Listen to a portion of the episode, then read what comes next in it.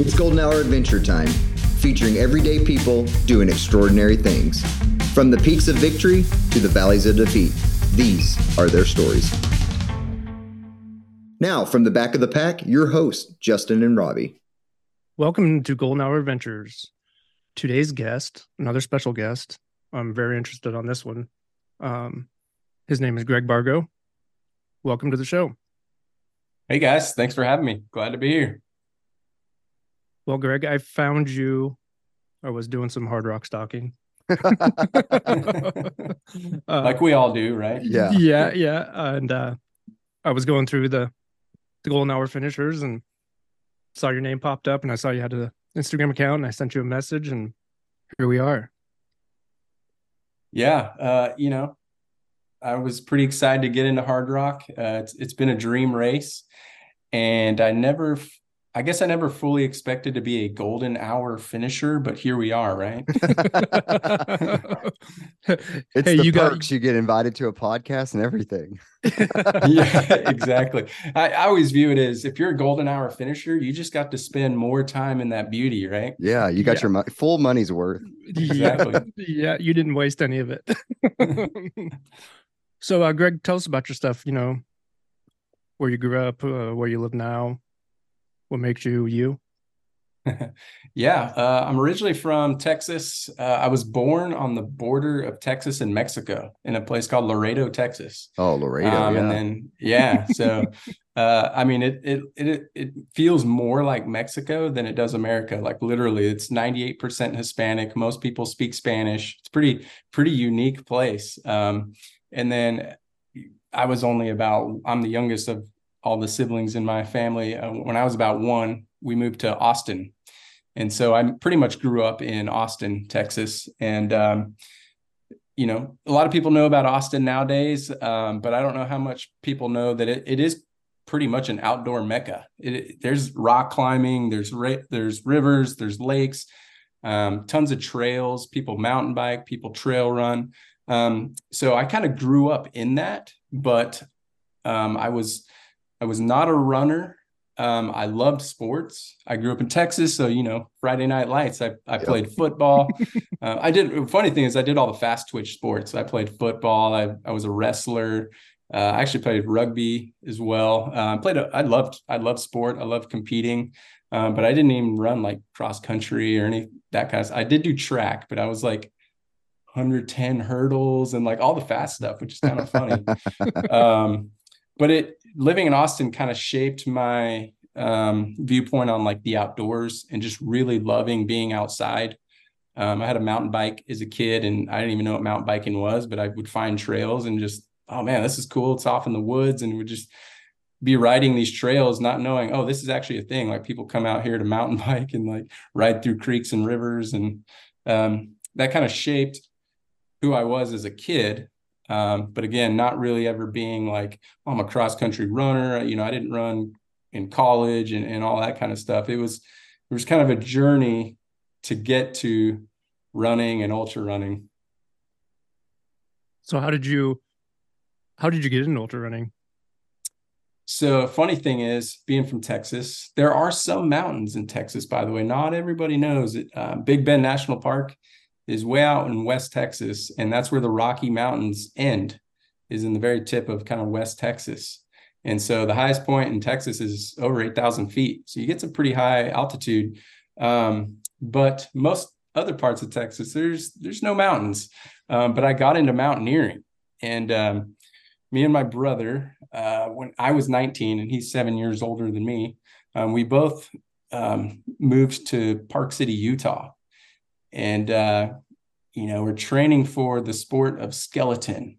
So I don't know if you guys are familiar with skeleton, but it's a it's a winter sport, and you uh, you hop down a bobsled track on a sled by yourself, going head first, 80 miles an hour, and uh, makes sense for a kid from Texas, right?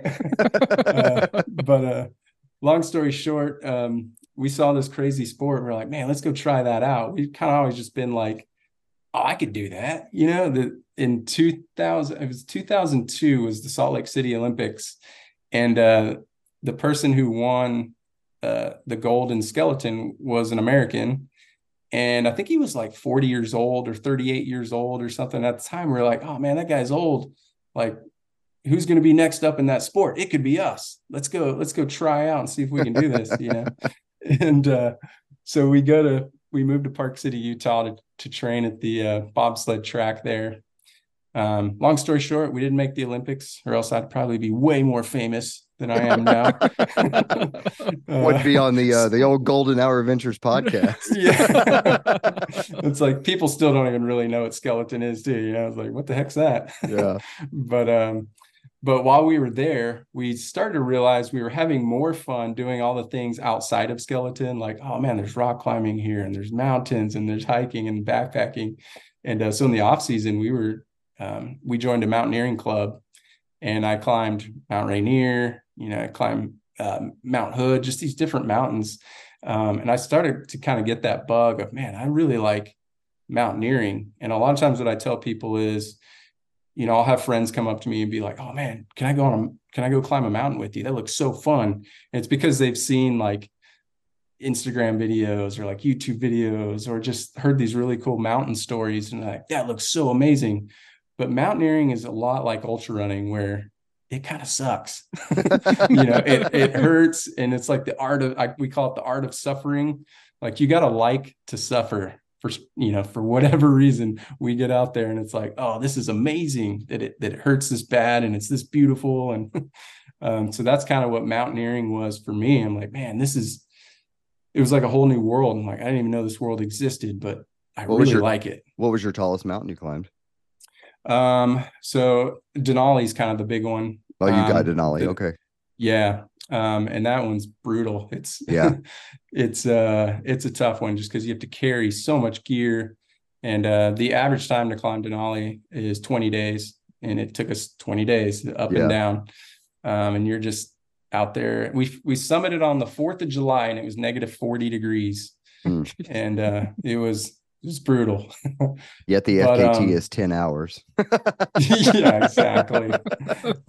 exactly. The, the game has changed over the years. Yeah, Let's just yeah, say that. You know, people sleeping in altitude tents and then getting there. No, I'm just going to run up and down it. No big yeah. deal. Know? but um, honestly, Denali is what got me into running longer distances because, you know, like I said, I played football and all that kind of stuff. But I remember being like, I would never run a marathon. Like that sounded terrible to me. I was like, that doesn't sound fun at all. I would I would never do that, you know. But when I started getting into climbing and you start kind of trail running and, and you're hiking long distances, um, I started to realize how much I liked just kind of being out there. And so when I when we planned to climb Denali, we are like, how do you train for a mountain this tough and this big? And so we thought of the hardest thing to us at the time would be to run a marathon. So we're like, let's run a marathon to train for Denali. Yeah. And so, and it was funny because we were in Texas at the time. So we run this flat, you know, Fort Worth, Texas marathon. And we're like, this is the hardest thing I've ever done. You know? um, we finished, uh, not fast, but we finished. And, um, you know, to kind of just roll the story forward, um, I started to really enjoy running on trails and going farther and farther. And I had read Dean Karnazes's book, Ultra Marathon Man. I'd never heard stories like that. I'm like, man, who runs for 200 miles straight? Oh man, who's who's he talks about Western states in the book. Like, oh, that sounds crazy. You start at a ski resort and run straight up the mountain at the beginning of the race, you know, and that's the first, you know, five miles of a hundred mile race. And uh, never did I think again, wow, I would probably never do that. But in the back of my head, I was thinking, could I do that? Like, could I actually do that?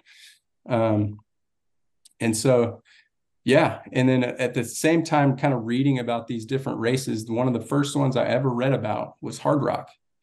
And at the time, this was probably like 2004, 2005. So it was a while ago. Um, I read about it and it was a, much more low key than it is now. Um, and really, people talked about it how it was this really kind of small and obscure race that was in the most beautiful mountains in Colorado, and almost nobody finishes it. You know, it's like nobody ever really finishes this race, and it's so hard, and it takes like the most grit and the toughest runners out there. And uh, for me, I was thinking, man, that sounds like the kind of race I want to do because it's in the mountains and it just sounds tough. And with me not having a running background, it's like you don't have to be fast, you just have to be tough. And I, I liked that aspect of it. And I, that's kind of what draw, drew me to ultra running. It's like, I'm not really a runner. I kind of became a runner along the way because to get into Hardrock takes a lot of years. but um, I became a runner kind of along the way, uh, just kind of training for and getting there. So what what uh what races have you run? Yeah, so I let's see. The very first ultra I ever did was a 50 miler up kind of in North Texas. And um, shockingly, this race had, I think at the time it's it said it had about 10,000 feet of elevation gain. Um, and a lot of people don't realize there are some really good trails in Texas. Um, and some some of these states like that, you know, you don't think you're going to find these really amazing trails and actually have some elevation gain.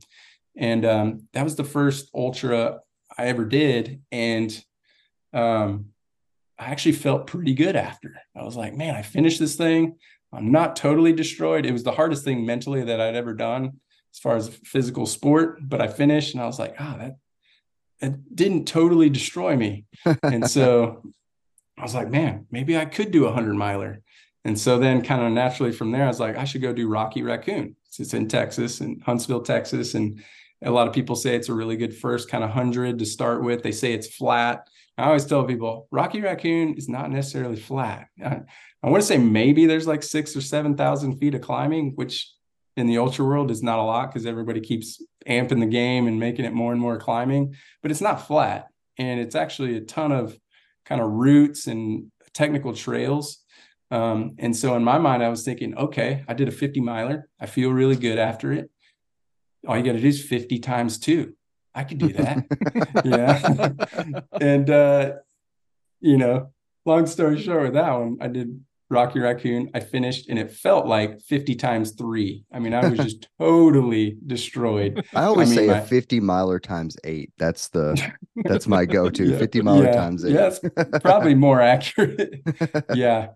And um, man, Rocky Raccoon, I just I was not prepared for that. I, I did train really well and all that stuff, but that was like a whole other thing. The hundred mile distance was those roots grow every every lap too. I don't I, I don't yeah. know how they did it, but yeah, they they got taller and taller every lap. exactly. And I always joke with people too. Every hundred miler I've done, it's like the most cataclysmic weather event right beforehand. So mm. the year I did the year I did I did Rocky Raccoon twice, but the first year I did it, um, it had snowed like six to ten inches or something um, the week of the race. You know, we're wow. in Texas. Like, come yeah. on, man, you don't usually get snow like that.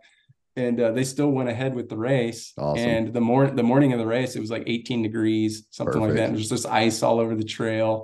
and I mean, there's even like some boardwalk type um, yep. bridges across. Oh, I bet those are super slick. They were everybody's falling everywhere, and I'm like, to me, I'm like, oh man, this is amazing. Like this is, you know, I just I loved it, but it still, it was just like, man, this is crazy. And um, so funny thing about Rocky Raccoon was that very first hundred I did, I was the last finisher to finish under the cutoff. I knew nothing about like golden hour and all that stuff. You know, I'm like, just get me to the finish line. And I'm fin- and people are crying, oh my gosh, can't believe you finished. I'm just like, let me lay down. I don't care. You know, like this is man, my knee was hurting. Like um, I had like drop foot on one leg. I was like dragging a leg. I mean, I was just totally destroyed. I'm like, this is not what I was expecting. um, and you know, like us ultra runners are, we're like, you finish, you're like, I would never do that. Man, I was laid out on my floor at home for like three days, could not walk. And uh, then you're sitting there and like, could I do one? Could I do another one? Like, could I run it faster? like naively, you know. Um, so those that was kind of the first one that I did, and then then that's when the wheel the wheels started turning where I'm like, well, I need to do a Hardrock qualifier because that's what I read about. That's what I want to do. I know I can finish the 100 mile distance. My friends were joking, you could do 100, but you can't do 101 because I could not walk. once I finished, I was like, I was done, you know. Um, but yeah, the wheels just kind of started turning. I'm like, all right, now I got to do a Hardrock qualifier. Um, so I did Leadville 100. Um, that was my second hundred. That was the last year it was a hard rock qualifier, and then they kind of took that one off the list. Um, I've done Grindstone a couple times in Virginia. Um, I did Pine to Palm out in Oregon, which is a really cool race. Um, I've done IMTUF 100, which is in Idaho. Um, and a couple other ones here and there, like Pinhoti 100 in Alabama. Um, which one am I missing? I'm probably missing some. I've done 10 total uh, oh. with Hardrock now. Nice. Um, but it at, at one point it was just like I just got to get one done so I can have my Hardrock qualifier because yep. I wanted to do that race. Never did I think it was going to take me 10 years to get into it. So that's why I'm kind of like, I became a runner at some point during, you know, during that stretch. Cause I'm like, I, it took me 10 years and a lot changes in 10 years. Yeah. Yeah. I didn't have any kids when I started the process. And then when I ran Hardrock I had three kids. So, what, so what do you what do you think about that taking taking 10 years to get into a race? It's I mean, what are your what are your thoughts on that? From the from the Hardrock perspective, um, you know, they've they've gotten some controversy over the years of people just being like, I don't think it should be that way. I usually kind of just view it as, man, that's their race. It's their baby. They can do with it how they want. Um, I I I appreciate the the the approach they take, um, because there is kind of something special about that for a lot of reasons. But um, part of it, they say Hardrock is a postgraduate race, right? Yeah. And I'll say that is true. it is a postgraduate race. Um, if people were just getting in off of one ticket regularly, none of those people would finish. Yeah. I mean, if I if I let's just say I did Rocky Raccoon one time and then got into Hardrock, there's no way yeah I would have finished that. And I had climbed some big mountains and still it was like, there's no way, man. No way. what I liked about having to do those qualifiers and all their qualifiers are really tough races mm-hmm. that it puts you through so many different scenarios. Um, you know, something like weather, man, some of the, some of the hundreds I did, it was freezing cold at night and raining. And you have to have the grit if you want to finish or you're just going to be like this sucks i quit. Which i've never dropped out of a 100 mile race. That's kind of my thing. I will like i tell myself i'm not dropping i'm i'm finishing this thing and so but you have to kind of be put in those scenarios and gain that experience um so the fact that you have to do those qualifiers i really like that the fact that they're really tough races the fact that they're similar kind of terrain and elevation gain type stuff as Hardrock. They're they're really preparing you for getting into that race.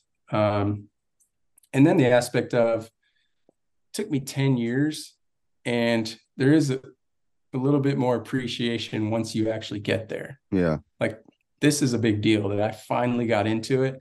And then when you actually are running it, you're like, I'm not quitting, man. This took me 10 years. Yeah. Yeah, exactly. if you quit and you don't finish, those lottery tickets start over. So yep. there's that. There's that too. so how did you find out? Were you did you watch the lottery party or you on Twitter watching or you got to tell us a story about how you got in when you got in. Yeah. Yeah. So, um, kind of the joke with a lot of people is, you know, now I've talked to a bunch of people that kind of been in my same situation. It takes years and years. After so many years, you know, usually every year you're watching, oh man, this is the year I'm going to get in. I'm going to get, when it's been eight, nine, ten years, you kind of almost forget about the lottery. You're like, I'm, I'm not getting in, you know, I don't need to watch it or I'm not in a rush to pull up the, pull it up and watch it on my phone or whatever. Um, but so again, it, it, lottery rolled around in December. I'm like, yeah, we're we were driving in the car. I'm like, yeah, I guess I'll pull it up, you know, and just see see if I know anybody that's getting into it. What are some of the big names that are getting into the race? And I got pulled really quickly. And so we were driving, and my wife's sitting in the passenger seat, and she has it pulled up. She like, well, we got to see if you're going to get in. And uh, yeah, she's like, "You got in." I was like, "No, no, no, I didn't." She's like, "No, you got in." And it, he wrecks the like, car. He's so excited. Yeah, yeah, you know, it was more just like kind of just went right. I was like, "There's no way," you know. And it was like, then I had, then my phone was like blowing up. People were texting me, "Oh man, I can't believe it! Yeah, congrats!" Blah, blah. I'm like, "Oh my gosh, I got in, you know? And it's so it's all these kind of emotions you're thinking about, like, oh, how long it took and all this stuff. But then you, what immediately popped up was like, oh crap, now I actually have to go run this thing. like, I live in Florida now, you know, I, I, currently live in Florida and I'm like, oh my gosh, how am I going to figure this one out? You know, how do you train for Hardrock? So, so uh, yeah, how did you train for Hardrock living in Florida? so thankfully I, I, did have to do some qualifiers to get there, and um, I've been in Florida several years now, so I I kind of had to learn the hard way because um, I still wanted to continue ultra running, and I've never been a fan of the like. I want to do ultra running just because I want to do something hard and run five mile loops for hundred miles and ha- pick a flat race. I always wanted to go to the mountainous spots and the really pretty areas, and um, so when I first moved to Florida, I, I think I did a 50K and uh, not in Florida. It was in, maybe it was in California, like out the, the Marin area or San Francisco. One of those were like real runnable trails, but still a ton of elevation gain. And uh, we went out there for a vacation and I hopped in 50K out there and um, had just been running the local trails and stuff in Florida to train for it. And I want to say that 50K had like 7,000 feet of climbing, something like that. And I never knew what blown quads were. um, I'm my kind of running is I'm I love climbing because obviously mountaineering and that kind of stuff, but I'm actually a really strong descender. I love descending, just bombing down hills. And so I went into this kind of real runnable race in California, this 50K, and I'm like bombing these runnable downhills, like thousands of feet, just bombing down them. And then I'm like 20 miles in, I'm like, I don't know what's happening to my quad. Like I'm literally walking these super easy downhills because my quads are just totally blown. And uh, I was like, oh, okay, yeah, that's that's the difference when you live in Florida and then you got to go try and do something with a ton of elevation gain. So I learned real quick, like something has to change. You got to train differently. And so I started to learn that you not only have to find any elevation gain that you can, but I started using the weight room. Um, and so I did a lot of core work and I was literally like getting in squat rack and doing like weighted squats and just to kind of build up my quads and really strengthen them. Um, so I tried that um, for my next kind of 100 mile race. I don't remember which one that was. Um, but yeah, I just kind of got in the weight room, uh, doing um, you know, getting on the stairs and just kind of like up, down, up, down, up, down, almost like plyometrics and stuff, kind of building up the, the quads and the hamstrings and the glutes, all that. And um, I did that for my next hundred and didn't have any issues with quads. Excuse me. Yeah, so I did that for the next race and didn't have any issues with my quads being blown or anything like that. Um, and it was still a little bit tricky to learn, you know, teach your muscles all the, the climbing that's in these races. Cause even the Hardrock qualifiers have 20,000 feet of climbing. Um, and that's just really hard to simulate being in Florida. Um, the nice thing is I live in Tallahassee, Florida, which is the northern part of the state, kind of in the panhandle, and it's real close to the Georgia border. And so Tallahassee is probably one of the hillier spots in all of Florida. There's not a ton of elevation gain, but the trails are pretty rolling. And so you can get some of that. And there's actually a state park about an hour west of me called Torreya State Park. And it's along this river, and the trail kind of runs up and down these like river bluffs. And surprisingly, um, there used to be a race out there until one of the hurricanes hit and really kind of destroyed that park pretty bad, which is, is sad, but it is now starting to come back. Uh, but there was a 50K race out there that I used to use as training. And uh, it probably had about 4,000 feet of climbing, which for Florida, that's pretty significant. Um, so I would go out there pretty often. Um, and kind of train up my legs that way. So I, for Hardrock, I started to kind of I started to go back out there and, and train there, and then I like to do training camps, kind of like my own training camps. And so I usually go to North Georgia for that. So you have like Vogel State Park. You can go up there up in the North Georgia mountains and really just start running on all kinds of really tough trail. And Georgia, man, has some really technical trails and their climbs are kind of straight up and straight down. There's no real switchbacks. Um, and so I like to kind of do training camps and just go camping for three or four days, like a long weekend, and then just start pounding out the mileage each day. Well, Georgia's um, got some really tough races too, like the yeah Jewel yeah. and Georgia Jewel and yeah, they got yeah, uh, Georgia Death Race. Yeah, all those are kind of in the same area, really pretty close to where the Appalachian Trail starts. Yeah, I was gonna um, say, yeah, um, the AT is there too, right? Yeah. Yeah, exactly.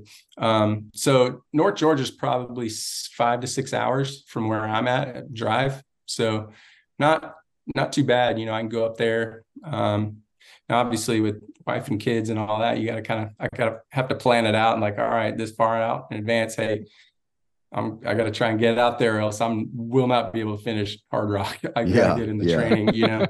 um, and so thankfully, I have a wife that really understands my appreciation for doing these types of things. Um, she's always been supportive, so she's like, "Yeah, we'll figure it out," you know. And so, um, yeah, I used I used Georgia um, as some really good training grounds, and then really just kind of again getting in the weight room, training my legs that way, and then Hardrock was a little bit tricky one to figure out because I'm usually pretty good at guessing what I think my finishing time could be or what my potential could be at any given race. With Hardrock, you just have such high elevation, such big elevation gain. And then you just have this really long cutoff of 48 hours. Um, and you, you don't really know how your body's going to react in a race like that. So it was really kind of hard for me to figure out what i thought was a good goal um, for the other than like obviously finishing the race. Um, but i what i had kind of told myself is what i think is the most important is being acclimated and it's not a fast race and so i kind of told myself there's a ton of hiking miles, obviously, in Hardrock. Um, you can't just run up these mountains unless you're Kilian Jornet um, and some of these other French guys. but uh, so I, I, I kind of trained a little bit differently. I started hiking a lot more, um, like fast hiking. Even when I, even on some of these local Florida trails where if running would have been much easier, I'm like, I'm just going to hike really fast today. That's all I'm going to do um, to kind of work different muscles because hiking using a little bit different muscles than you are running. You know, you're using a little bit maybe more of your hip flexors and stuff like that. So kind of still all wearing like my running vest and all that, but I'm just going to go out with trekking poles and hike real fast and find some hills and, and that kind of stuff. Um, so yeah, really, I was kind of doing a little bit different training than I usually do. So it was a really hard one to kind of figure out, man, am I actually going to be able to finish this thing living in the place that I do? um, yeah. Well, I mean, you've you've been up to elevation before with when you were doing your mountaineering. Was that a concern? Was you know being at over you know ten thousand feet for the majority of the race? So I I do think that's a big advantage um, for me was being used to altitude um, and living in living out west for a while and climbing mountains and I had climbed Denali and and all that beforehand, and so I was able to figure out what my body does at altitude. Because usually, what I tell people is altitude affects everybody totally differently. I mean, everybody's body is different, and you kind of hear the same sort of. I don't know. I, I usually say the altitude research is a little bit anecdotal. Um, there is science out there, obviously, but it's still like you know the two things you usually hear as a runner is you need to be out there at least two weeks to fully acclimate or show up the day before and get after it. and uh, I don't I don't really I don't really believe that second one. I don't really believe you should just show up the day before. I, I think anybody could finish any race at any given time. But the the idea behind just showing up the day before is your body won't be as affected by altitude sickness um, because you're just there so quick. Um, but in my personal experience with my body, I've noticed that even if I'm there three or four days, that's a huge difference than me just showing up the day before. And the way I usually base it off of is my resting heart rate. So if I show up to say 10, you know, I go to Leadville at 10,000 feet, the first day I'm there, I notice my resting heart rate is much higher than it usually is, which is obvious. Um, but each night I spend at altitude, it's a little bit lower. It's a little bit lower. It's a little bit lower. Um, and I don't, you know, if I just went and ran straight away, like I'm sucking wind, I'm getting the headaches, I'm getting na- nausea, all that. Um, so I had always kind of thought whenever I do get into Hardrock, I want to go out early, as early as possible, um, within it being reasonable with having a family and all that kind of stuff. But I knew like I that is a huge factor is if you're more acclimated than others, you're going to feel much better. Um, and then again, having kind of those hiking muscles and kind of different muscles worked out beforehand um, with, was kind of the advantage I saw. So yeah, I, I ended up going out July 4th and the race was July 14th. So I got there about 10 days early, which is pretty significant. Um, and for me, I felt like, yeah, that's that'll get me real close to almost almost fully acclimated. Now the two weeks is is pretty normal. Uh, most research does say you'll be fully acclimated anywhere from like two to three weeks being out at altitude. So I thought 10 days, well, you're at least getting pretty close. Um, and so I was able to get out there. And then another cool thing they did this year was they did some orientation hikes um, beforehand.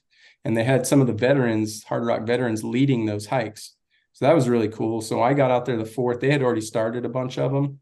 And basically, what they did was um, they started them early enough to where whoever wanted to go early enough could hike the entire course before the race started.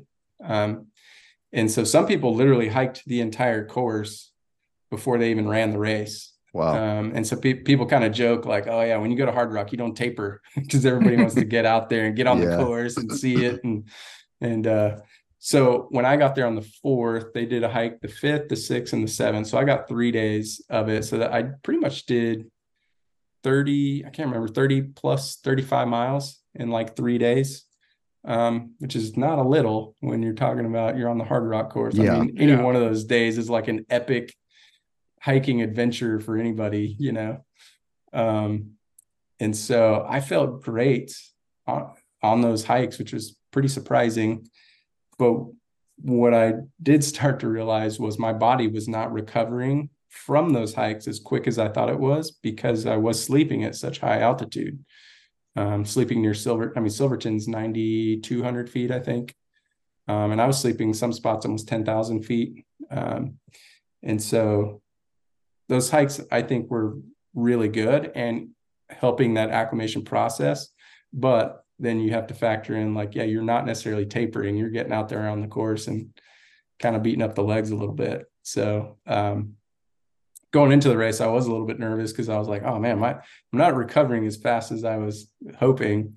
Um, and they they stopped those hikes. I think the Monday of the race, and the race is on a Friday, and they I think the last one was on the Monday before the race. So I had like Tuesday, Wednesday, Thursday to kind of recover. was that your uh, recover right? Recover before yeah. the big one. Was yeah. that your uh, was that your first time in the San Juans? So I'd spent a little bit of time in the San Juans, not a ton. Um, I'd been out to Ouray before just because it's a cool town and kind of hiking around and climbing around that area. Um, so I'd been there before, uh, but never just like fully entrenched in the mountains out there. And uh, it's definitely like that's my scene, man. Like, you know, Colorado has amazing mountains everywhere, but it's that little pocket in the San Juans out in Southwest Colorado where it just looks different. They're just these jagged, rugged mountains and they call Ouray the Switzerland of America. It almost looks more European. Looks it just they're just different mountains and they're they're incredible. Um, but it was really neat to just kind of be out there for 10 days, basically camping out every every day, just hanging out in these little towns and kind of that's how they kind of build that hard rock community. Everybody kind of goes out early and hangs out and getting out in the mountains together. So why don't you run us through, you know, the morning of race day and how you felt and prepared and all that?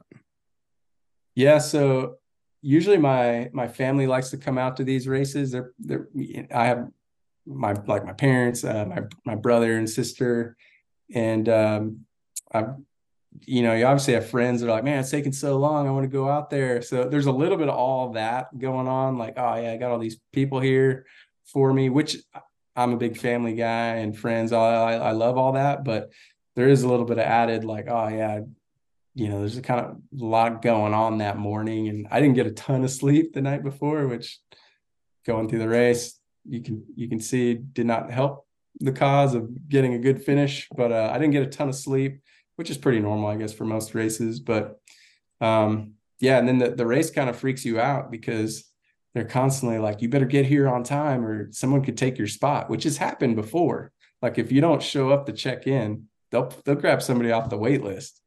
And so they kind of freak everybody out. They're like, "Oh man, you could hit traffic on the highway here. A boulder could fall on the highway, and then you, you know you're sitting in traffic. You know." Yeah, there's people like, like, standing there with their packs on that are waitlisted, like ready to go. Yeah, so which actually works because everybody gets there real early. so then you know you get there nice and early and then you're just all standing around at the gym uh, like ready to go. But um yeah so i got to the gym probably 45 minutes to an hour early and uh just hanging out and it's a really unique scene. I mean it's it's this race that people in the ultra world everybody's heard about it. You've you've now seen the youtube films and all, and all this stuff. There's a lot of hubbub around it nowadays. Um but you're just in this little old mining town right? And it's like the town is either like these pretty gruff people that live there year round that are kind of unique, or tourists that come in on the Silverton Durango train that just hop off to go drink some coffee and shop some trinket shops and then leave and some endurance athletes and that's really it so you kind of have a combo of all three of them like hanging out in this little town and um, you know leave it to the ultra world. It's it's ultra running at at the heart of it where it's you know you're standing next to the best in the sport. You know i'm standing next to dylan bowman and courtney dauwalter and like all these people that ran it this year. And uh it's not a big deal. It's like i'm not ra- i'm not racing them they're not racing me. We're not no one's really racing each other. You're just out there to go do something really hard in a beautiful place. And it almost just kind of feels like this group run where a bunch of people showed up like, oh man, a lot of people showed up for the group run this morning, you know. They've been waiting uh, 10 years for this group. Yeah, exactly. Yeah. Uh, there's just a little bit more electricity to it, you know, like, oh yeah. Um, but you know, I've told people, you know, so many, so many people ask, what, what is it that makes Hardrock special? You know, you hear that all the time. And, and, you know, you hear, you hear the Kilian Jornets and all these people talk about like the community. It's the community and I, I always just kind of kept thinking like what what does that mean? You know what does that mean? And so i really did pay attention when i was there especially being there 10 days early like what does building that community mean? And why what does keep drawing people back? And you know i really think it starts with and i don't think this guy gets enough credit but dale garland the run director um, i think it starts with him. And it's like when you think about anything when you're trying to build a culture it starts with the person at the top. And I think Dale's been the run director since the start of the race. And I don't think he's ever run it, which is kind of interesting too. Um, and he's a he's just this really nice, humble guy. He's always smiling, super nice to everybody.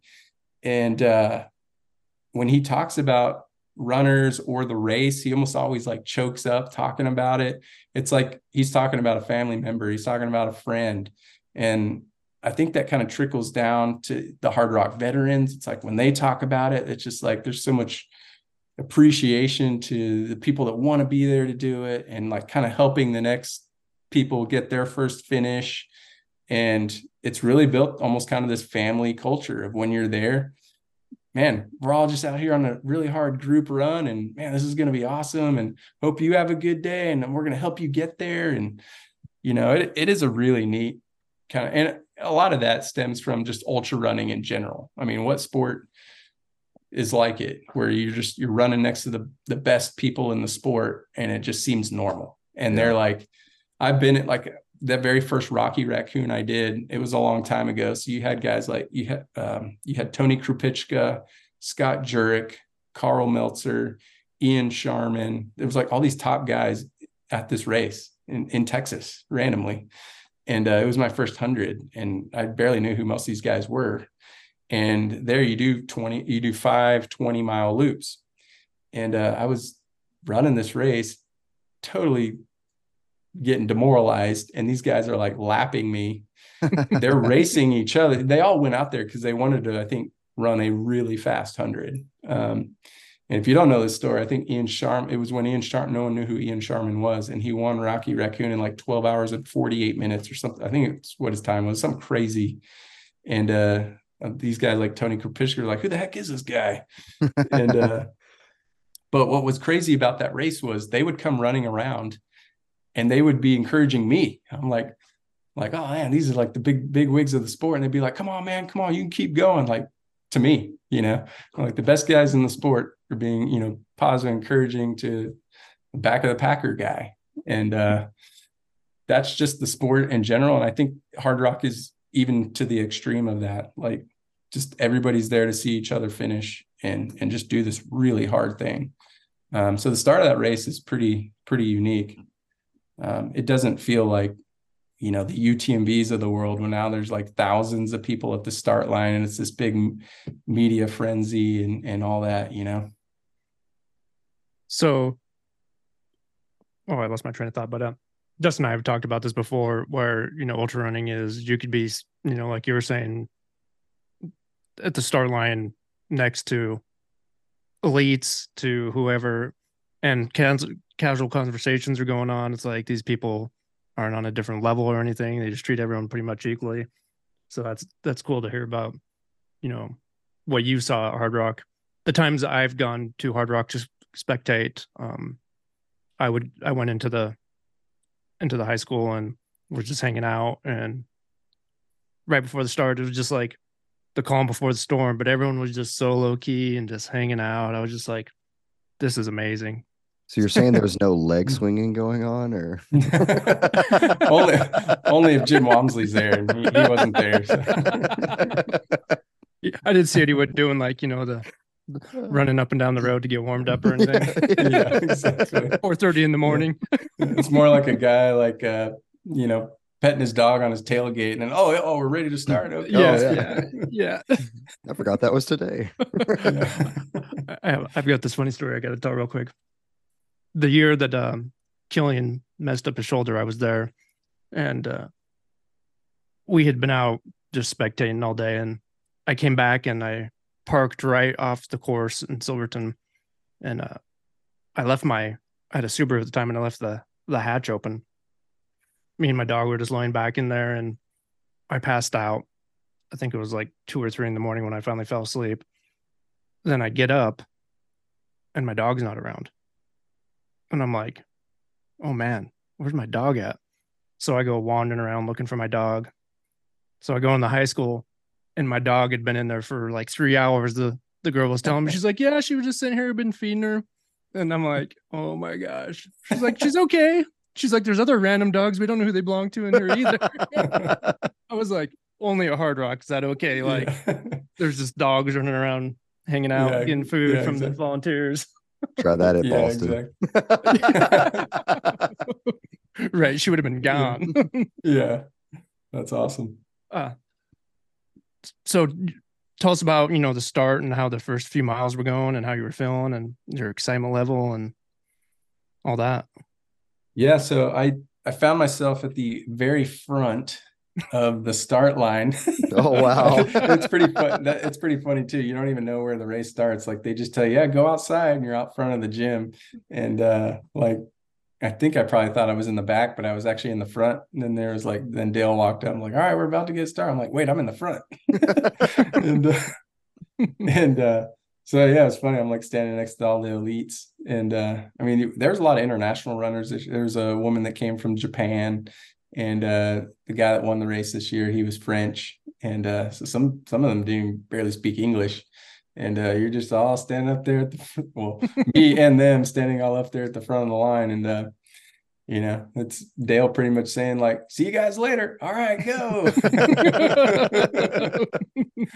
and uh, we all start running, and uh, there's you know some locals out there cheering everybody, and then obviously you have spectators and stuff, and you're pretty much starting right at sunrise, um, chilly morning, and um, man, it's beautiful. You get to the outskirts of town and immediately start climbing, and so I, I think the the very start of the race, you go from like 9,200 in Silverton, you're going right up to like 13,000 feet. You're immediately doing this big old climb. And uh, I didn't feel great at the start. And I, again, I think it kind of went back to like, yeah, I probably should have got a little more tapering in, but um, yeah, I just did, my legs felt a little almost like kind of the dead legs, you know, just didn't feel super spry. Um, but I've done enough hundred milers at this point that you know, you always just kind of tell yourself, hey, I can turn it around, you know, just kind of keep moving until it turns around. And, you know, I've done races where it felt terrible for the first 50K. And then all of a sudden you're like, oh, I feel great, you know. So I was just kind of telling myself, hey, it is what it is what it is. Like just keep moving until you start feeling better. Um, but man, that first climb is incredible. It's beautiful. Um, again, it's like the first climb you you go up to 13,000 feet. It's um uh, Little Giant and then you descend down into Cunningham. And I want to say that's like about nine miles total to go up and down to the next to the first aid station. And it's like if that was anybody's just normal hike, oh, I'm just out here to go hike, it would be like the most incredible thing ever. I mean, most incredible views ever when you get up to the top of Little Giant, and especially like you know 7 8 a.m or whatever it is and uh man i was just like this is this is why people want to do this race. It is just like incredible looking all around. And then that descent down into Cunningham is really steep. Just and I love technical stuff and I love the descent. So I'm like, oh yeah, here we go. But I just kind of knew, I just told myself, man, I'm just going to go so easy, like almost too easy. Like just keep it super comfortable.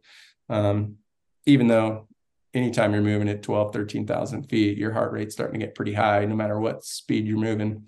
Um, but, you know, I'd had some veterans talking to me um, throughout the week since I'd gotten there early. And, um, man, those guys are a wealth of knowledge and they love talking about the race and they love giving their tips and all that stuff. So just so many of them are like, you have to start slow. Like don't run the first, don't, don't even pretend like you're racing the first 50 miles. Like just keep it super chill, like just act like you're on a nice little stroll, you know.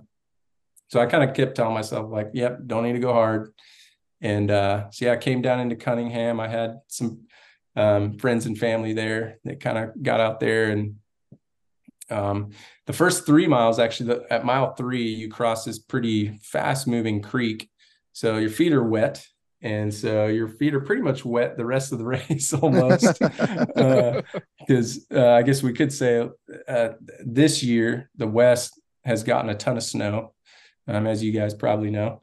Um, all the ski resorts got dumped on and so there was still a ton of snow out on the course um, and even like 10 days prior man there was a ton of snow. And so it, i think even the the, the race staff was kind of like, yeah, this might get a little sketchy.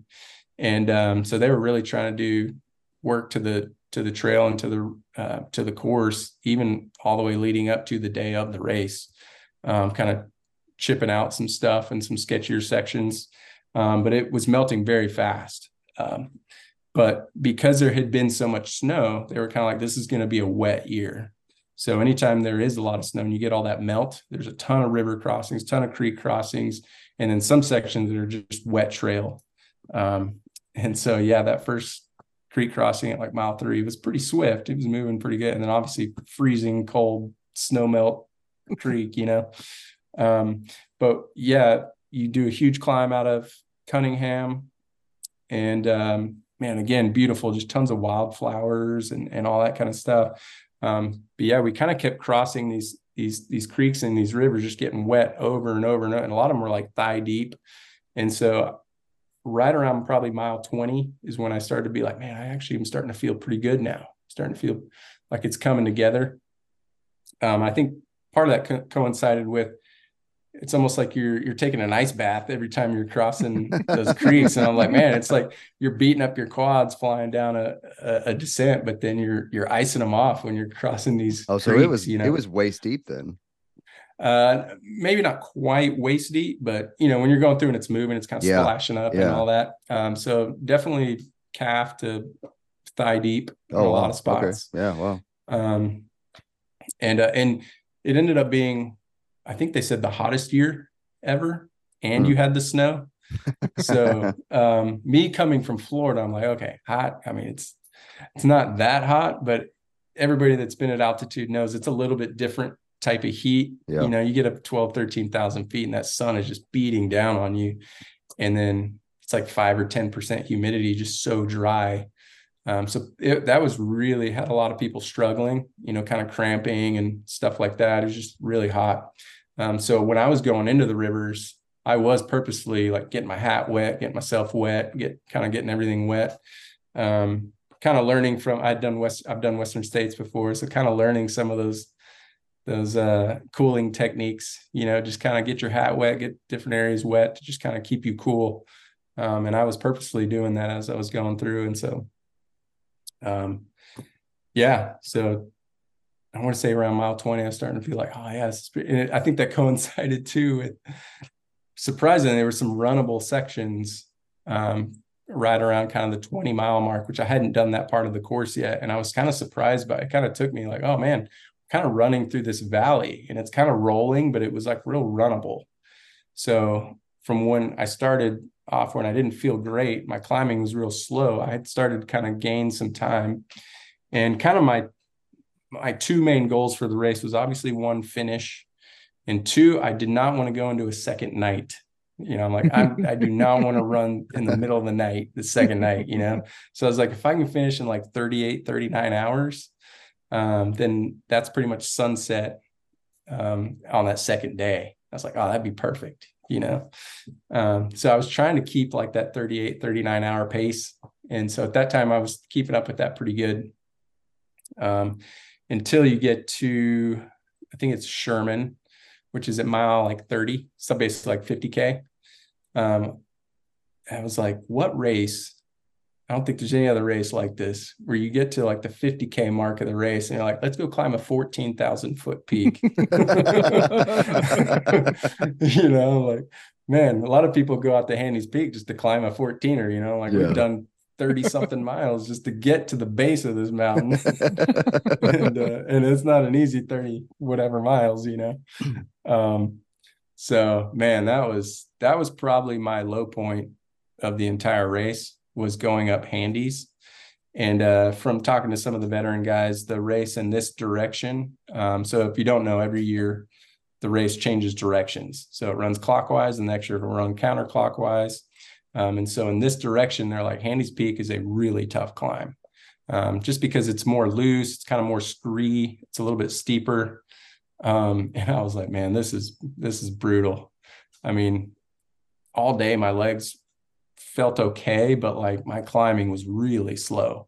So pretty much I was climbing really slow all day and then I would make up time on the down because I was running the down. A lot of people were walking the downs Mm. and I would just go right. I was passing people on the down just because that's where I was making up all my time. But um yeah, I go get up to the top of Handies and I was going slower than I was was hoping. So I got to the top of Handies right at sunset, which was incredible. I mean, you could like see all around 360 degree views of the most beautiful sunset.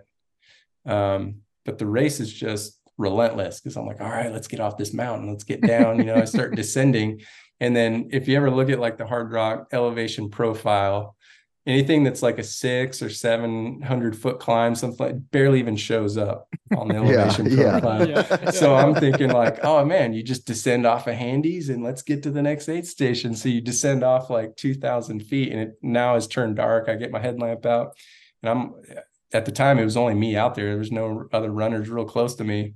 So I'm like, oh, this is sweet, you know, just out here, a bunch of stars. This is amazing. I'm just gonna descend down to the aid station. And I kind of like look up and all of a sudden I see like some headlamps way up on this ridge.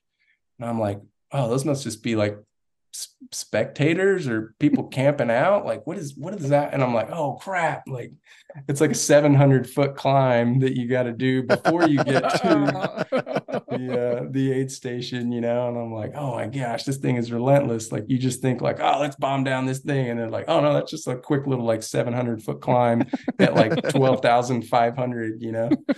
Um and so uh yeah so then it started to get real cold. Just finally got to um, Animas Forks, which is kind of a new aid station they have. Um, trying to think, I think that's mile 44. And that's where I was starting to get kind of like, I don't know if I'm gonna be able to do this thing because I was climbing so slow. And, uh, you know, anytime you come to the aids, you have like these veterans that have run Hardrock, working these aid stations and a bunch of other volunteers that are amazing, uh, most amazing volunteers. They, they want concierge service. Like every runner gets a volunteer when you come into an aid station is basically how Hardrock wants it. And so you come in like, what do you need? This and they're like all helping you fill your bottles and all that stuff. But all these Hardrock veterans would come in, they're just like, no, man, you're going to finish this. You just got to keep moving. You, you can't stop. You just got to keep moving. You're going to fit. In my head, I'm thinking like, you don't know how slow I'm climbing, man. you know, it's already starting to play those games in your, in your, and like I'm telling you, I've never DNF'd 100 and I'm always like, I'm not going to DNF. I'm going to finish this race. And, but it starts just rolling around in your head. You're tired, you're sleep deprived. You're just, I'm climbing so slow. They don't know what they're talking about, you know? Um, so yeah, you're just kind of playing those mental games in your head. So yeah, just keep keep on going. I mean, you you you had me interested. Just keep on going. I was just listening. yeah, I was talking. So I don't know if you had anything to add, but yeah. no. yeah. So, um, so yeah, that at Animas Forks, mile 44.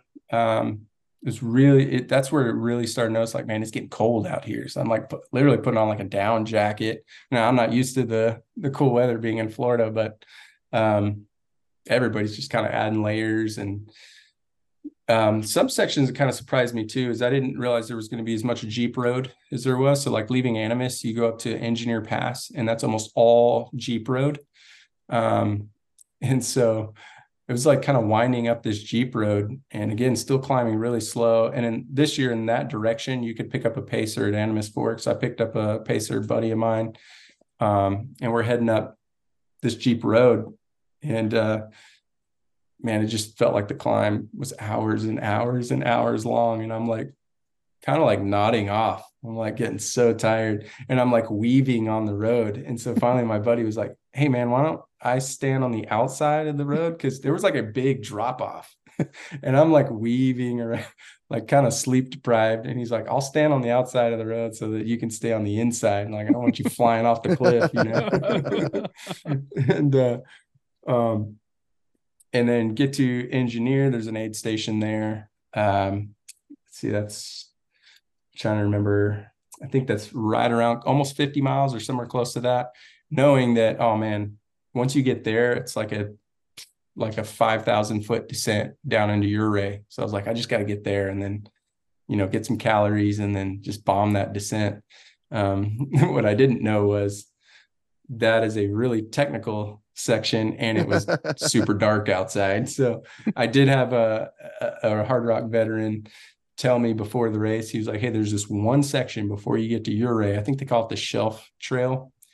He's like, do not run that section. I'm like, what do you mean don't run that section? He's like, no, especially at night, do not run that section. And I was like, what do you, you know, he's like, no, it's, it's pretty exposed. I'm like, man, that, that doesn't bother me. You know, when we get there and it's like, it didn't scare me. I thought it was amazing, but I'm like, yeah, one little trip, you can go off the side of the cliff, like 500 yeah. feet, you know? Yeah and, and it's real loose rock and scree and stuff. Um, it's a good trail, but it's like it's pretty technical stuff. And so it's a little bit different when you're like been awake for a bunch of hours and it's the middle of the night and you're like, yeah, I probably shouldn't run this section. yeah, that's, so, that's a gnarly section right there. yeah, and a lot of people, uh, you know, honestly, I don't ever remember hearing people talk about like how treacherous Hardrock is. Everyone just talks about how hard it is, obviously, but mm-hmm there's a few sections of trail where you're like, yeah, this is pretty treacherous because some people get to Hardrock and they're strictly like runners. They're not necessarily like mountain, you know, mountaineers Um, there's a little bit, you know, there's a little bit different mindset there. As a mountaineer, you've been on all kinds of terrain. You're you're boulder hopping and you're getting through. You're going through scree fields and you're climbing steep faces and you're maybe a little bit more used to exposure. But there's some people out there that are more in the running community. They're like, "What is this?" You know, they're like, "This is nuts." You know, I, I, I even think of a couple of the uh, French French people. So I was, I think a French woman got second place um, in the women's category. I, I, think they said afterwards she was like, "Man, this is dangerous." What like when she finished, she was like, "Nobody told me that." now they're also running much faster. Yeah. so, but uh, yeah, it's there's some sections you're like, "Yeah, man, that's pretty treacherous." Um, but the descent down into Ouray was pretty cool because it was dark and um, you're way above the city, so you can see the city lights like out ahead. So you're like, oh man, that's that's where I'm headed. You know, you can see it way down below. Um, and so me and my pacer we're just kind of cruising, um, jogging the the descent all the way down into Ouray. And then um, something you start to realize too is you feel terrible on the ups, obviously, because you're gaining altitude and that altitude's kind of affecting your body. So you get to the top and you're starting to play those games in your head, like, man, I don't know if I can finish this. Oh man, I'm gonna quit at the next aid station. but then you start descending and you're starting to feel better because you're getting to a lower altitude. So it's funny how Hardrock works because then you get into your and like, oh man, I feel great, you know. and then you're like, oh wait, I got another five thousand foot climb to get out of here, you know. but um, Ouray's a great spot. It's the towns there. The volunteers are great. They got a whole huge setup there with they're making burgers and they got all kinds of food going. Yeah, I've um, heard that your aid, aid station is like that's legit. Yeah, yeah. I mean, really, all the even the smaller aid stations, yeah. they got a lot of really good stuff going on. I mean, they the each aid station has a themed food that they make. Yeah. And uh and they try and make it like real special and now, the funny thing about that is they call it the culinary tour of the San Juans. so all the aid stations you got like so it beforehand you're like, oh, that's amazing. Now at the time you're like, I can't eat any of this food because I'm nauseous. so you're just staring at like the pumpkin pies and they man, they smoke I don't know how many pounds of brisket and like, like I can't eat any of this food. but uh yeah, Ouray. Um, I just kind of sat on a cot. It's funny. I think it was like 5 a.m. and I'm like, it would start. It was at that time I started to kind of feel like where I was getting a little bit nauseous, like not a lot of solid foods wanting to go in. I wasn't like puking or anything, but I could just tell like, oh yeah, my body's not wanting this solid food. So I was like, man, I'll, I'm gonna try and get in a burger. So I just took like the meat without the bun or anything. It was just like eating chunks of hamburger meat and then like chasing it down with Coke at like 5 a.m. I'm like, like, this is so weird. and, uh, In the middle of the mountains. yeah, exactly. And Someone uh, who's not an ultra runner will never understand that eating a burger and drinking Coke at 5 a.m. yeah. And that's because exactly. you wanted to throw up. yeah. And you're gagging on every bite, probably. Too. Right. Yeah. Yep. Pretty much. And uh, another cool thing at that aid station was, and I don't even know, you guys may know Billy Simpson. He's kind of a Hardrock veteran. I think he's finished the race like 10 times. He's kind of always been around the race. And uh, he was at the aid state. And I don't even know if he was volunteering. He may just been out there. But uh, Billy Simpson kind of walks up and he's like, Hey, man, you're going to finish. He's from like Memphis. So he's got this like country accent. And he's like, Man, you're going to finish. You know, you just got to get out here, keep moving, you know. and, uh, and again in my head i'm thinking man he doesn't know how slow i'm climbing. I you know i'm like playing all these games in my head you know? but he's like no man you just got to keep moving. You, if you keep moving you're going to finish. And they all know that that 48 hour cutoff is i wouldn't say it's very lenient but it, that's a long cutoff. Yeah. so it really is like if you can just keep moving you're going to finish. I mean if you had to power hike the whole thing you could finish as long as you're moving well. Um, and you're not just like taking all this time at all the aid stations. So they constantly just like, no, just, you got to keep, you can't just sit here and like not hope you don't feel nauseous. You just got to keep moving, you know? And uh, the funny thing too, he was like, "Hey, there's a 62 year old lady over there, and she's about to leave the aid station, so you better get out of here." and, I'm like, and I'm like, you know, that 62 year old lady is right. And it's like it was Pam Reed. Yeah. Oh, she's like, legend of ultra running, you know. So Had Pam done Reed. Western States and uh, Badwater the weeks prior to it. So yeah, know. exactly. So so in a 20 day period, she did Western States, Badwater, and Hardrock. Yeah. So she was on her third race in 20 in like 19 days or whatever. And so I'm moving as fast as Pam Reed, is 62 and has done all these races. and uh, you know, nothing against Pam Reed, but she's older than I am.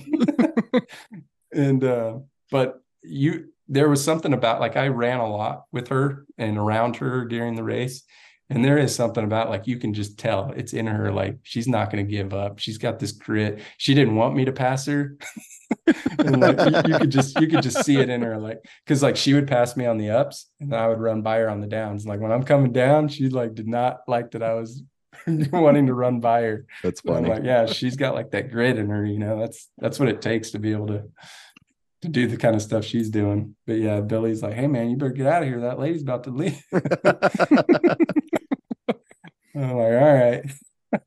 so I pick up my brother there in Ouray and um, we make our way out. And it really is that you start playing games in your head because the three um, the three days of hiking I did before the race was basically from Ouray to the finish. Now we we drove up a little bit, started up a little bit higher above Ouray, but um, I never wanted to really uh, start thinking too much about what was ahead because everybody knows in like the ultra world you can't do that. You just got to No. bite it off in chunks.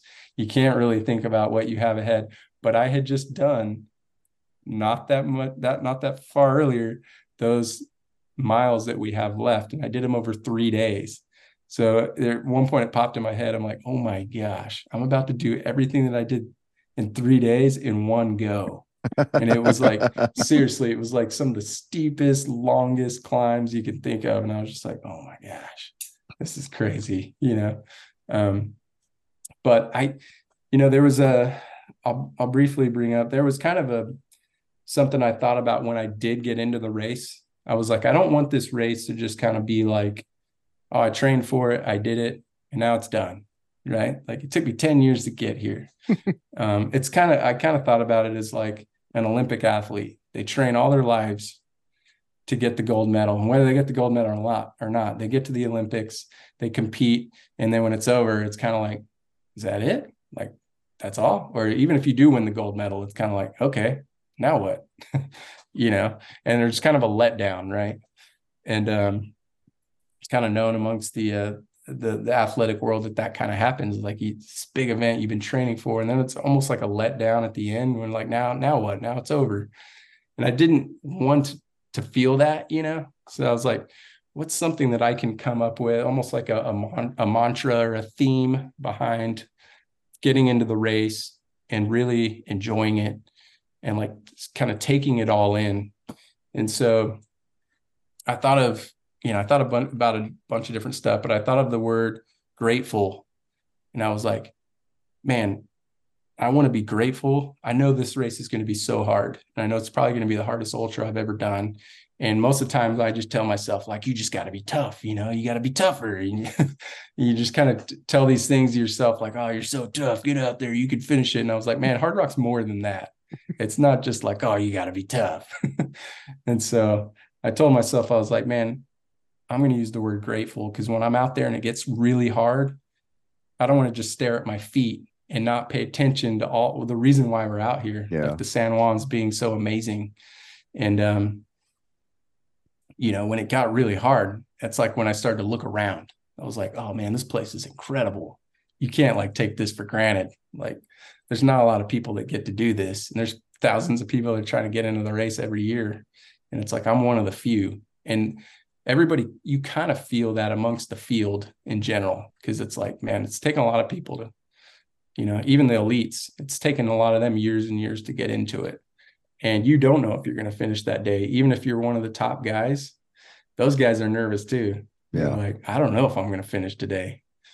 Um, That's an interesting take on your on your mantra. Usually you hear all these like crazy ones and I, you know everybody has their own, but I I really appreciate you you sharing that with us cuz it's like you have to find a reason why you're doing that race and and every single race is like that cuz we all have our low points, you know, especially in these like long ones where you go through the night and in your case two nights but um, yeah. but you know you got to find those those those reasons why you're out there and like you know it's sometimes you think about what is my why and why do i do this and you know sometimes i don't have that answer and then sometimes i do and it's you know in that moment what is that moment? And you know for you i, I appreciate you sharing that being grateful for being out there. It's taking you 10 years and hundreds if not thousands of miles. Well i would assume thousands of miles uh you know getting to that point. And so it's not just one race. That is a race that for 10 years you busted your ass to get to. And so you're you're you know you're living the experience. That's that's why i kind of like that they don't call it a race and it's a run you know because it's it's an experience and you know be grateful that you're there. I really appreciate that.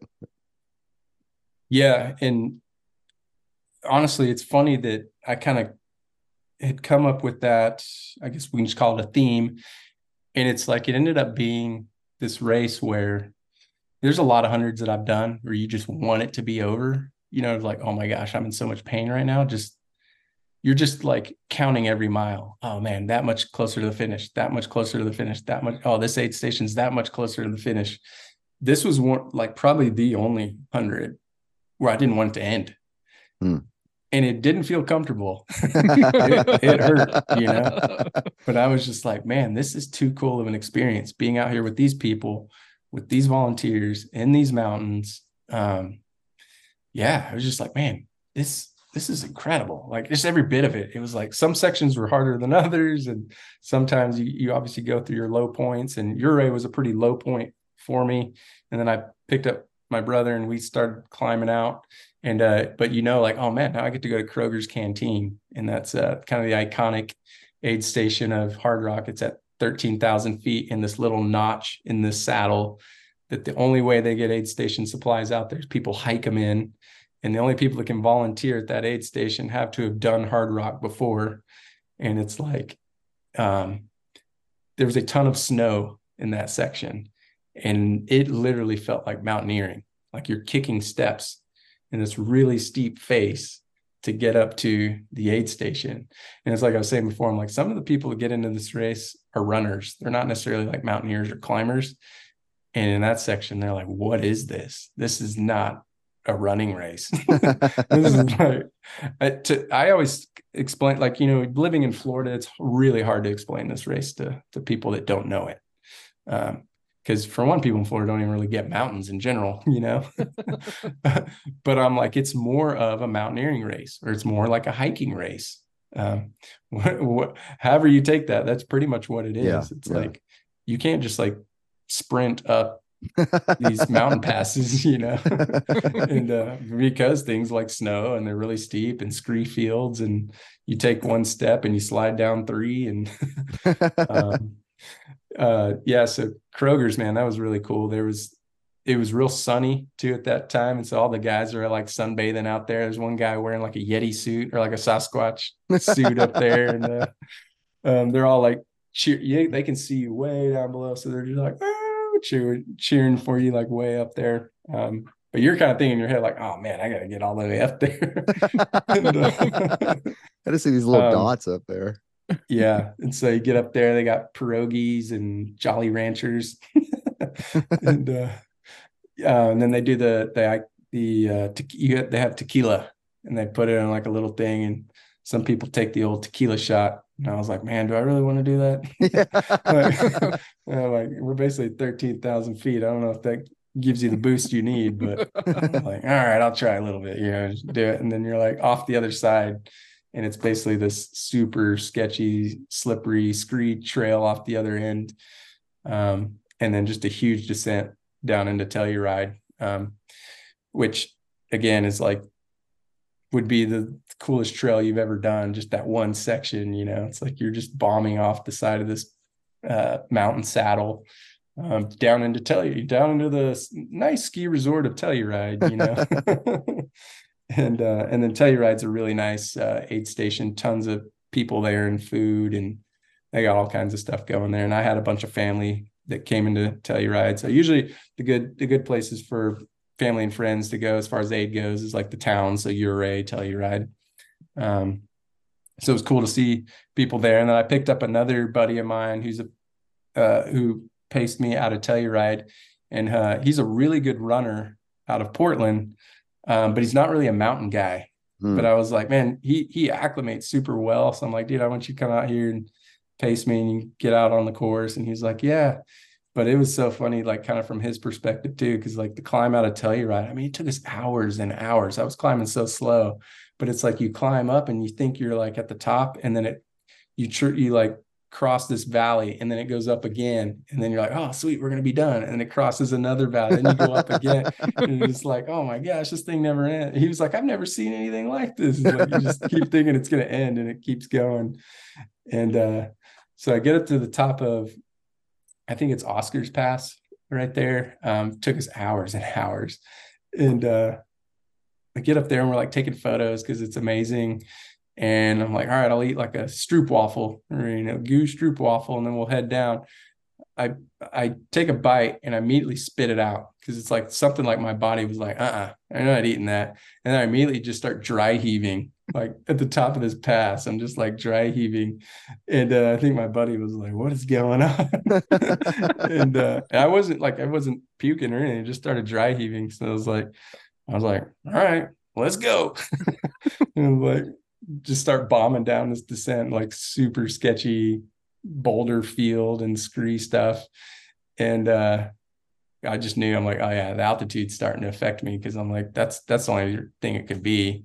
Um so I'm just kind of like dry heaving and then bomb down, get down to the aid station and um uh Chapman Gulch is the aid station there. And it's the the race has awards for like their volunteers and staff. So they they award the best aid station um, for the race after the race, and Chapman got the best aid station award, and uh, it was great, man. They were like, "You want some eggs? You want some bacon?" And they're like, "We'll cook it up for you." Oh man. And um, they were like, they have. Uh, I think they said they've never had anybody drop there that said they wanted to drop. it's like the aid station captain there's like, not here. Yeah. like, no, like you're leaving. and uh, so it's pretty funny because they're also like that too. Like, nope, you're not dropping here. Keep going. and uh, so there, I it, that's where it started to get kind of weird for me because I started like, oh yeah, man, I haven't been able to get calories in for a long time. I've just been drinking Coke and like I couldn't even really get like gels or anything down. And so they're like, you want to make some eggs? I'm like, oh, okay, yeah, that'd be awesome. So I ate some, I ate like two or three eggs. I'm like, oh, I didn't, you know, I wasn't dry even. It felt pretty good. And then um, I can't remember, I ate you know, something else, uh, avocado or something. And then as we're leaving, I'm like, all right, I'll grab a couple pieces of watermelon. Take a bite of watermelon, immediately just start dry heaving. It was like my body did not want watermelon. It was like certain things that I ate, immediately my body knew, like, nope. And it was really weird. I never had that happen before. Hmm. So I just start dry heaving right there at the aid station. and uh, they're like, they have like some medical staff there and stuff, and they're really good too. And they're just like, oh, you can lay on the cot and like, you know, just spend some. I'm like, nope, I'm not laying. On, if I lay on that cot, I will not get back up. Yeah. So I'm like, I'm out. You know, and they're all laughing. I'm like, I'm out of here. I'm not laying on that cot. And uh, so we we leave and uh, so this is kind of the iconic spot when you in this direction when you leave Chapman, you do this is like mile I want to say 87 something around there. You do probably the hardest climb of the entire race, and uh, you climb yeah, you climb a thousand. You climb uh, in three miles. You climb three thousand feet. Oh my gosh! And uh, out of this aid station, and it's um, uh, Grant Swamp Pass is the is the top uh, of that climb. And so that's the one where you see Island Lake, the, the, the famous picture of like the turquoise lake with a little island mm-hmm. in the middle of it. So at the top of that climb is Island Lake. And so um, we're climbing out of there. And this is my buddy from Portland. I'm telling, man, we only got like two or three hours before it gets dark. So we got to kind of move, you know, and uh, because I didn't want to get stuck on Grant Swamp Pass, which is this the very last 400 feet of it, super steep and it's one of those where you're taking a step and sliding all the way down and taking a step and sliding all the way down. And uh, i was like he's he's not used to that. So i'm like we got to get up there before dark. So um start getting closer and closer and i'm like we're not going to make it. So i told him i'm like look man i'm going to give you one of my trekking poles. And i showed him how to use it like an ice axe because there was some snow up top too. And i was like you go ahead since you're moving faster you need to get up there before dark. And i was like if you start sliding on the snow, like you, you know, jabbing into the snow, use it like an ice axe, you know. And he's like, okay. and uh, he take he takes off, and so about halfway up, I can tell it gets dark on him, and I see him turn on his headlamp. I can see him up there on the pass, and uh, he gets up fine from what I can tell, and then I do the rest of it like in the dark. But that spot gets a little bit sketchy too because we had some other people, or some other runners around us, and you don't want to drop rock on anybody. Mm-hmm. Um, so people below you and even people above you. So like there's people above me that are not purposely, but you're like kicking down rocks because it's just real loose. And uh, and then I'm like trying not to kick rocks on people down below me. So it gets a little sketchy and uh, trying to move through carefully. And it's really like you're using hands and stuff. And uh, again, it's like not a lot of people talk about that when they talk about Hardrock. I'm like, man, you're like scrambling, like using hands and feet and trying to get up this climb at mile almost 90. and uh, so I, I get, I come like right up above kind of this cornice, this kind of snow cornice at the very top. And I'm like yelling at my buddy, Hey, you there? And I don't hear anything. I'm like, oh man, I wonder if he just kept going because it was getting real cold. It was just now getting dark. And uh, I move a little bit closer and I'm like, Aaron. And he's like, Hey, I'm right here. And I like come up over and he was just huddled there with like an emergency blanket, like waiting for me for like 10 or 15 minutes. oh my gosh. And it's just like, All right, let's go. and then it gets dark on us on that descent. And it's a little tricky because, yeah, it's treacherous terrain and you, which kind of stinks because it's like, well, you can't really I was making up all my time on the descent. Now I can't really run it because it's just it's too dangerous. Really, you can't see far enough ahead, and some of the terrain and the trail and stuff. So, um, but yeah, it's just and then all you have after that's like three big climbs.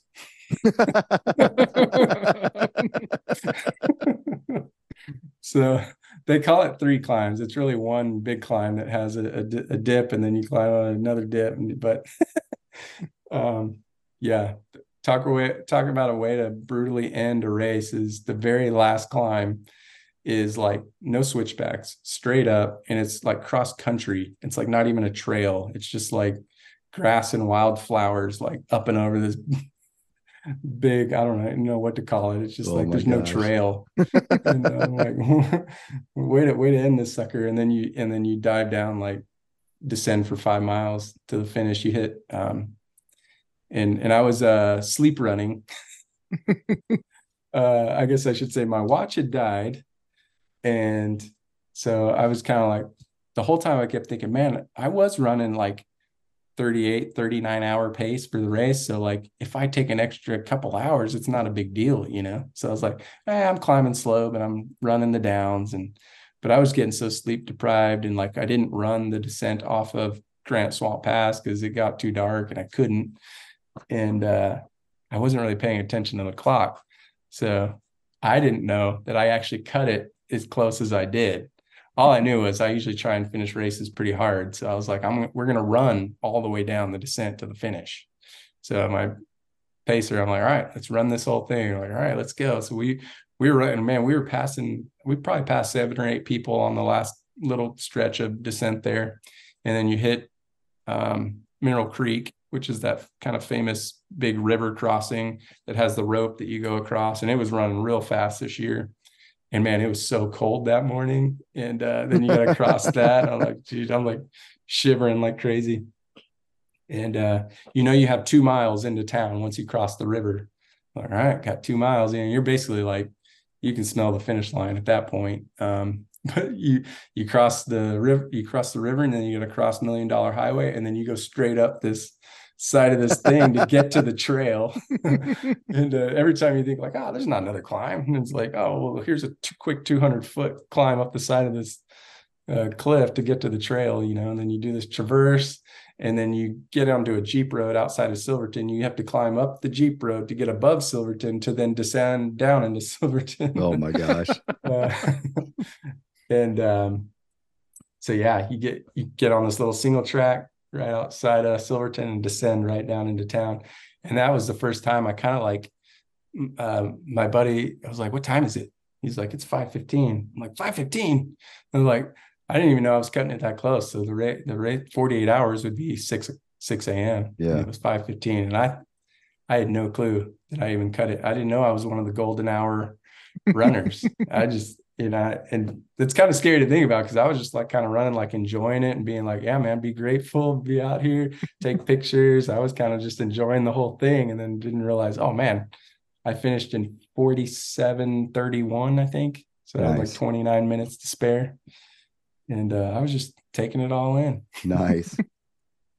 how, how did you feel after you kissed the rock?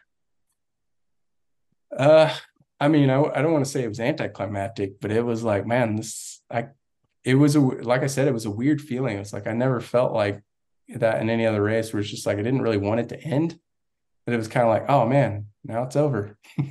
yeah. like, oh, I really did like just kind of run in and finish. I had, you know, my kids were there, my wife and family. So that was cool to see everybody. And Dale, Dale sees every finisher at the, at the finish line. So Dale gives you a hug and, um, man, it was pretty cool. But yeah, I was like, oh, I didn't. It kind of threw me threw me off a little bit. I'm like, I didn't even know I was this late coming in. But all right, I finished. you just spent pretty much two days out in the San Juans wandering around. yeah, that was kind of the crazy thing too. Is like, man, I can't believe I was here two days ago. like, I was in the same spot. I was in the same spot two days ago. Oh man. Yeah. So after the race, how did the recovery go? How long did it take you to recover? How how'd you feel?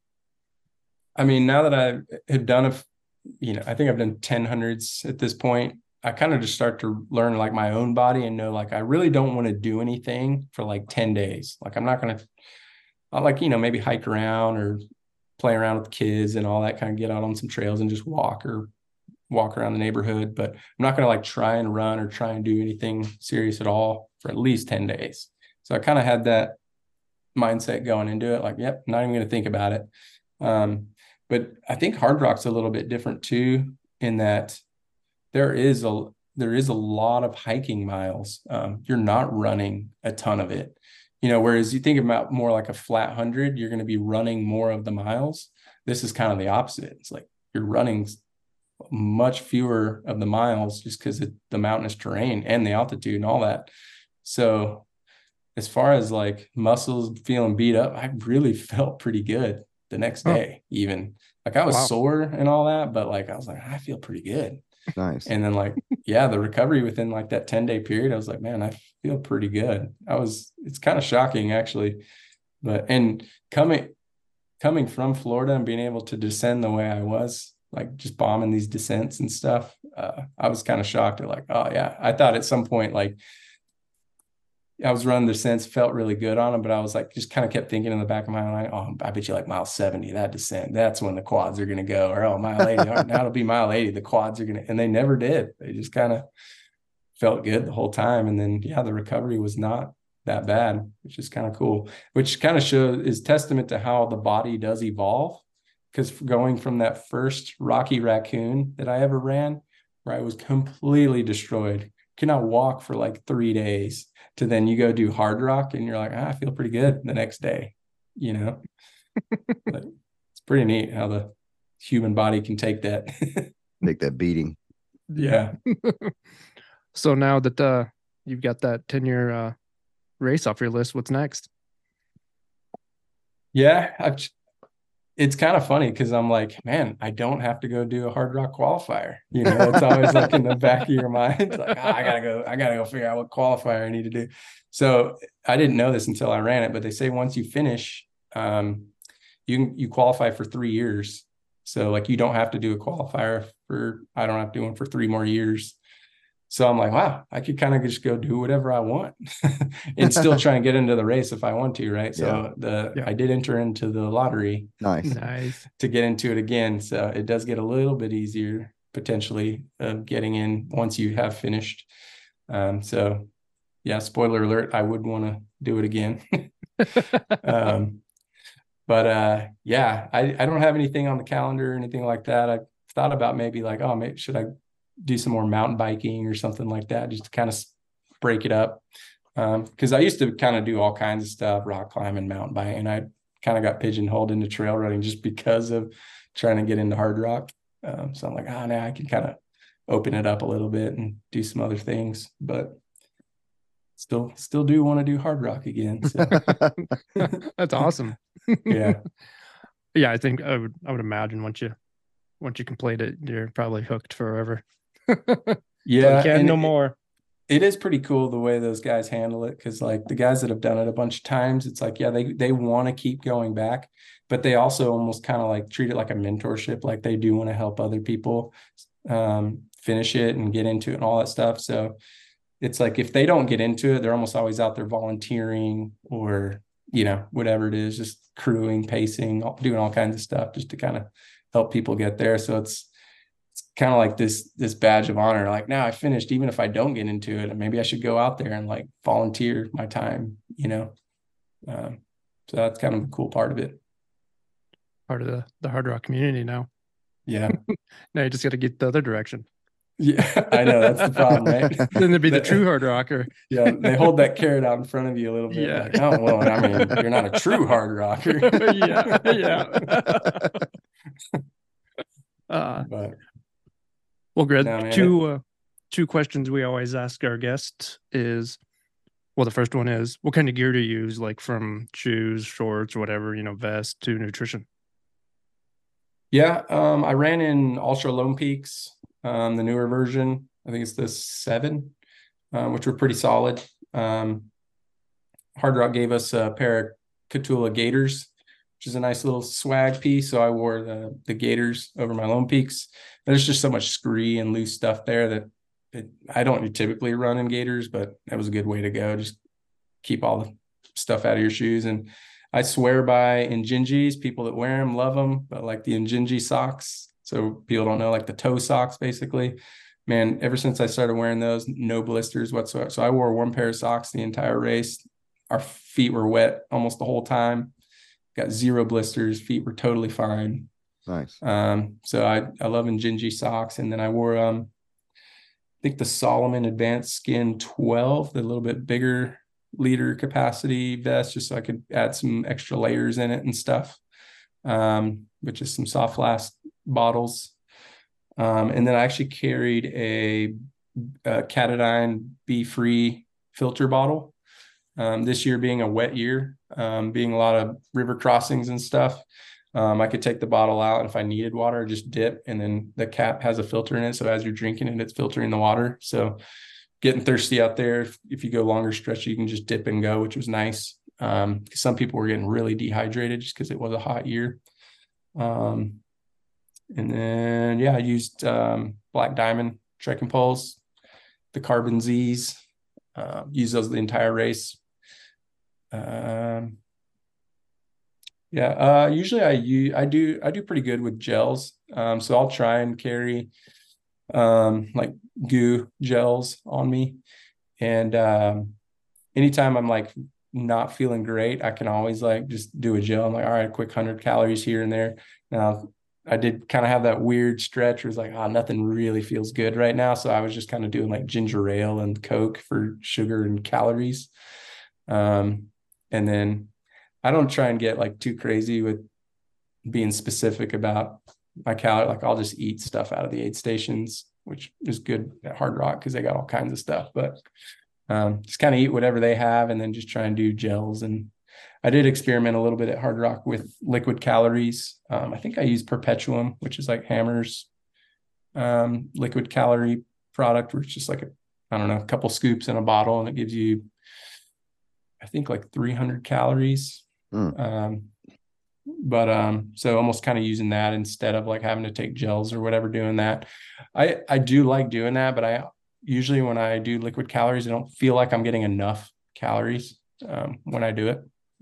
Um, but I did experiment a little bit with that, just knowing like, oh yeah, I probably could get nauseous out there and not want to eat. I could just do liquid calories. Um, but then when I was out there, I was like, well, I'll just drink Coke.